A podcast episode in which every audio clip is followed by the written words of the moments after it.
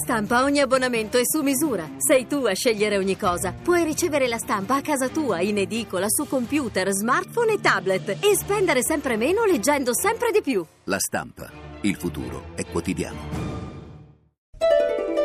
L'economia prima di tutto. A cura di Roberto Pippan. Buongiorno a tutti voi. Dopo gli interventi sull'IMU, sulle risorse necessarie alla cassa integrazione in deroga, le misure sui precari del settore pubblico, il governo da oggi affronta un'altra emergenza fiscale. Eh, per, eh, se l'esecutivo non riuscirà a scongiurarne l'aumento, dal 1 luglio l'IVA passerà dal 21 al 22% con conseguenze pesanti per famiglie e imprese. Noi siamo collegati ora con il professore Giorgio Lunghini, economista allo IUS di Pavia. Professore, buongiorno. Buongiorno. Allora, secondo la Confcommercio un punto percentuale di aumento dell'IVA comporterà per una famiglia di tre persone una stangata che potrebbe arrivare ad una media di 135 euro l'anno, mentre sarebbero ben 26.000 i negozi che rischiano di sparire entro la fine del 2013. Non solo, se all'IVA più cara si sommano anche la scadenza IMU di giugno al netto dell'esclusione della prima casa e quella della Tares a dicembre, secondo Federconsumatori alle famiglie potrebbe arrivare una batosta da 734 euro. Di tutti questi da, da, tutti questi dati l'allarme al governo perché scongiuri l'aumento dell'IVA, perché riduca le tasse, ma solo per scongiurare l'aumento dell'IVA vanno trovati quasi 2 miliardi di risorse compensative in una situazione già piuttosto critica. Secondo lei sarà possibile alla fine non toccarla l'IVA? Temo che non sia possibile, anche se teoricamente sarebbe possibile, basterebbe cercare nelle pieghe del bilancio, tagliare spese pubbliche improduttive e girarle appunto a compensazioni di minori prelievi fiscali. Ulteriori prelievi fiscali significano riduzione ulteriore dei redditi delle famiglie, che sono già a livelli di molti anni fa, e dunque una diminuzione della domanda effettiva, quindi manovre eh, esattamente di segno opposto a quelle necessarie per un rilancio dell'occupazione. A proposito di occupazione, questo è l'altro fronte caldo del governo, anche su questo l'esecutivo sta mettendo in cantiere le misure necessarie a fronteggiare una disoccupazione che ormai è all'11,5% con quella giovanile che eh, supera il 38%. Sentiamo gli orientamenti finora emersi in questa scheda che ci ha preparato Roberto Zampa e poi commentiamo. Tra i primi interventi previsti c'è la revisione della legge Fornero, quella che l'estate scorsa aveva reso più rigidi i contratti a termine. Occorre tornare a una maggiore flessibilità, riducendo i tempi degli intervalli obbligatori. Poi si pensa alla cosiddetta staffetta generazionale. Gli anziani potrebbero lasciare il posto di lavoro ai giovani o attraverso forme di part-time o andando prima in pensione, altra riforma della riforma Fornero, ma con un assegno più leggero. Ulteriori misure potrebbero riguardare riguardare incentivi alle imprese che assumono giovani, un credito d'imposta per i dipendenti a basso reddito e l'utilizzazione del progetto europeo Youth Guarantee, finanziato dall'UE, per la formazione dei giovani al lavoro. Il problema resta quello della copertura finanziaria. Si parla di 10-12 miliardi di euro che non potrebbero mai essere reperiti se prima il Consiglio europeo a fine maggio non chiuderà la procedura per deficit eccessivo contro l'Italia.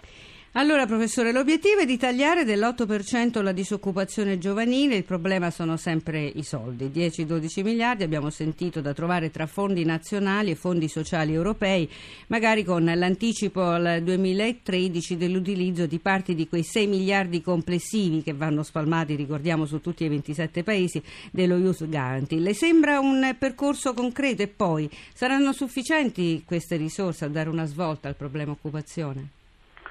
Prima di tutto non credo che sia con una maggiore flessibilità del mercato del lavoro che si può rilanciare l'occupazione. Lì occorre un aumento della domanda effettiva, come accennavo prima, per consumi, per investimenti e per esportazioni. D'altra parte rimane il problema del finanziamento. I fondi disponibili a livello europeo, come lei ha ricordato poco fa, sono molto pochi, 6 mila miliardi sono 6 miliardi non sono assolutamente niente di fronte al problema complessivo, quindi occorrerebbe una revisione dei criteri che finora hanno dominato in maniera miope e suicida l'Europa. E temo però che fino a quando non ci saranno state le elezioni in Germania, in maniera tale da sperare che la Merkel o chi le succederà cambi idea, fino ad allora non riesco ad immaginare nessuna strada che porti ad un effettivo aumento dell'occupazione. Sul lavoro si apre una settimana importante anche sul fronte sindacale. Mercoledì infatti il confronto del ministro Giovannini con le parti sociali. La convocazione, ha spiegato il Ministero, avrà come obiettivo il monitoraggio del mercato del lavoro e delle politiche dell'occupazione. Eh, più in generale, secondo lei, professore, si sta andando verso una nuova stagione di concertazione? Mi pare di sì e penso che sia anche cosa buona. Eh, molti criticano la concertazione ma in una situazione di emergenza come questa un qualche accordo tra parti sociali e governo mi pare assolutamente essenziale. Senta, ieri il presidente di Confindustria, che giovedì terrà la sua seconda assemblea da presidente degli industriali, ha ribadito la necessità di arrivare agli Stati Uniti d'Europa. Abbiamo sacrificato sul totem del risanamento del debito pubblico le risorse per la crescita, ha detto Squinzi, ora bisogna ritrovare lo spirito degli anni 50 e 60, ma in una prospettiva nuova che è appunto quella degli Stati Uniti d'Europa. Professore, secondo lei cosa fa la differenza di adesso rispetto a quel tempo? È una differenza fondamentale i fondatori dell'idea federalista, che sono italiani, pensavano ad una Unione Europea per l'appunto di tipo federale. E comunque al di là degli aspetti strettamente costituzionali, pensavano ad una Unione Europea tale che entrambe le leve, le leve, cruciali della politica economica fossero centralizzate, quindi non soltanto il controllo della moneta, ma anche la politica fiscale sia dal lato del prelievo che dal lato della spesa.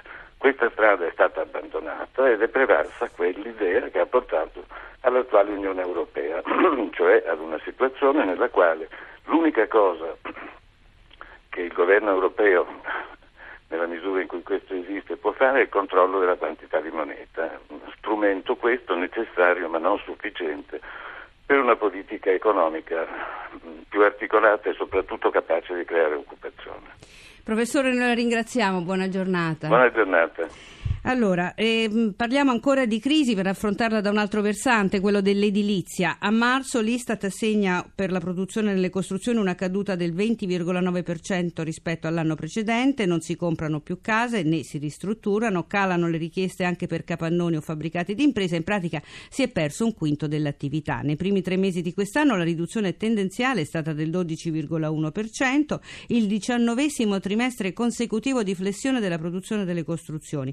Sentiamo il presidente dell'Associazione Nazionale Costruttori Edili, Paolo Buzzetti, al microfono di Danilo Tolardo. Presidente, torna ad aggravarsi la crisi del settore delle costruzioni? Assolutamente sì, purtroppo, anche con i dati dell'Istat lo dimostrano chiaramente. Stiamo veramente andando giù verticalmente nella produzione, nell'occupazione e quindi è, è, veramente una situazione drammatica a cui bisogna dare un'immediata risposta, eh, uno shock di risposta rapido, si decida in maniera definitiva sull'IMU, ne stiamo discutendo da dieci anni della tassa sulla casa, si eh, provveda a eh, riattivare i mutui per le famiglie, a ridare sicurezza sicurezza sulla casa agli italiani è un primo elemento molto importante e allentamento del patto di stabilità e opere pubbliche. La nostra ricetta è molto semplice, non c'è altro per far ripartire il mercato interno. Presidente Guzzetti, a quanto ammontano i ritardati pagamenti della pubblica amministrazione secondo il vostro monitoraggio? Beh, purtroppo eh, molto nel senso che ritardano dai nove mesi ai tre anni, quindi ormai si era arrivati a una situazione veramente drammatica di ritardo con gravissime ripercussioni perché poi nella filiera non ci sono pagamenti in tutta la filiera fino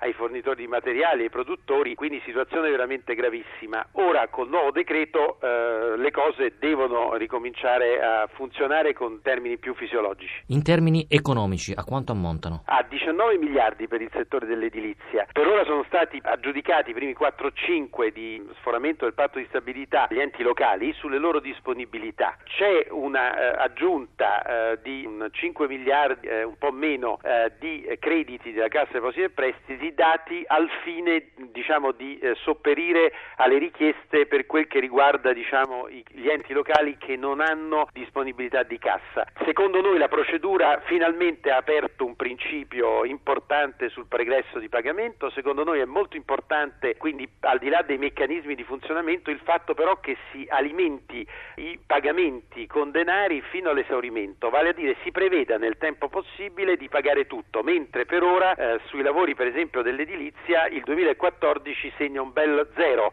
cioè si dice vi pagheremo questi miliardi quest'anno ma poi per il 2014 non siamo in grado di pagare nulla. E questo non va assolutamente bene.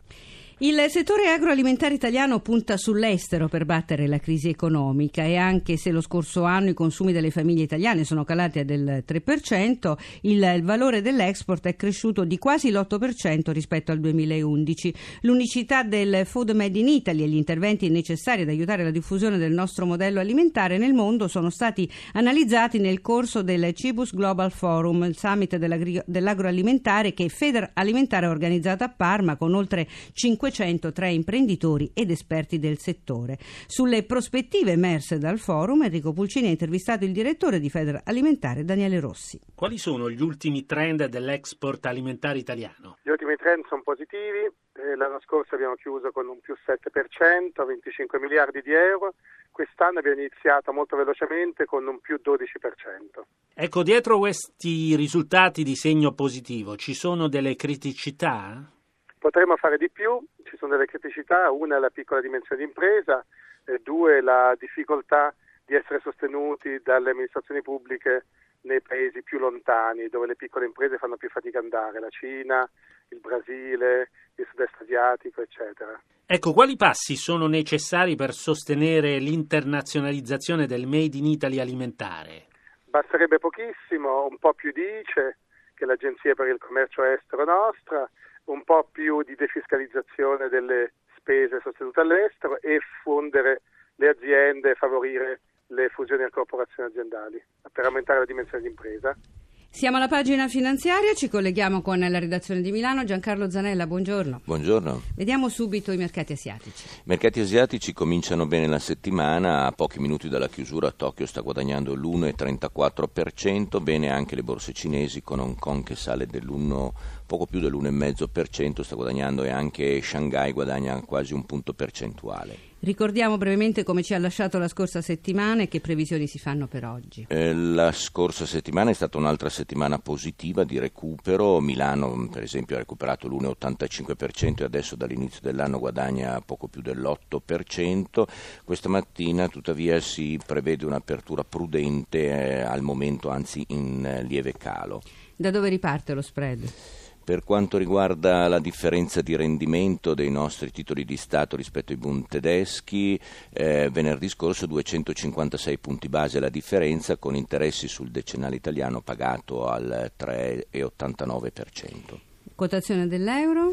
Eh, l'euro cede leggermente terreno nei confronti delle altre principali valute, in particolare il cambio col dollaro, un dollaro 28,46. Grazie a Giancarlo Zanella, grazie a Francesca Librandi per l'assistenza al programma, da Lucia Coppa l'augurio di una buona giornata, la linea torna a Marco Sabelli.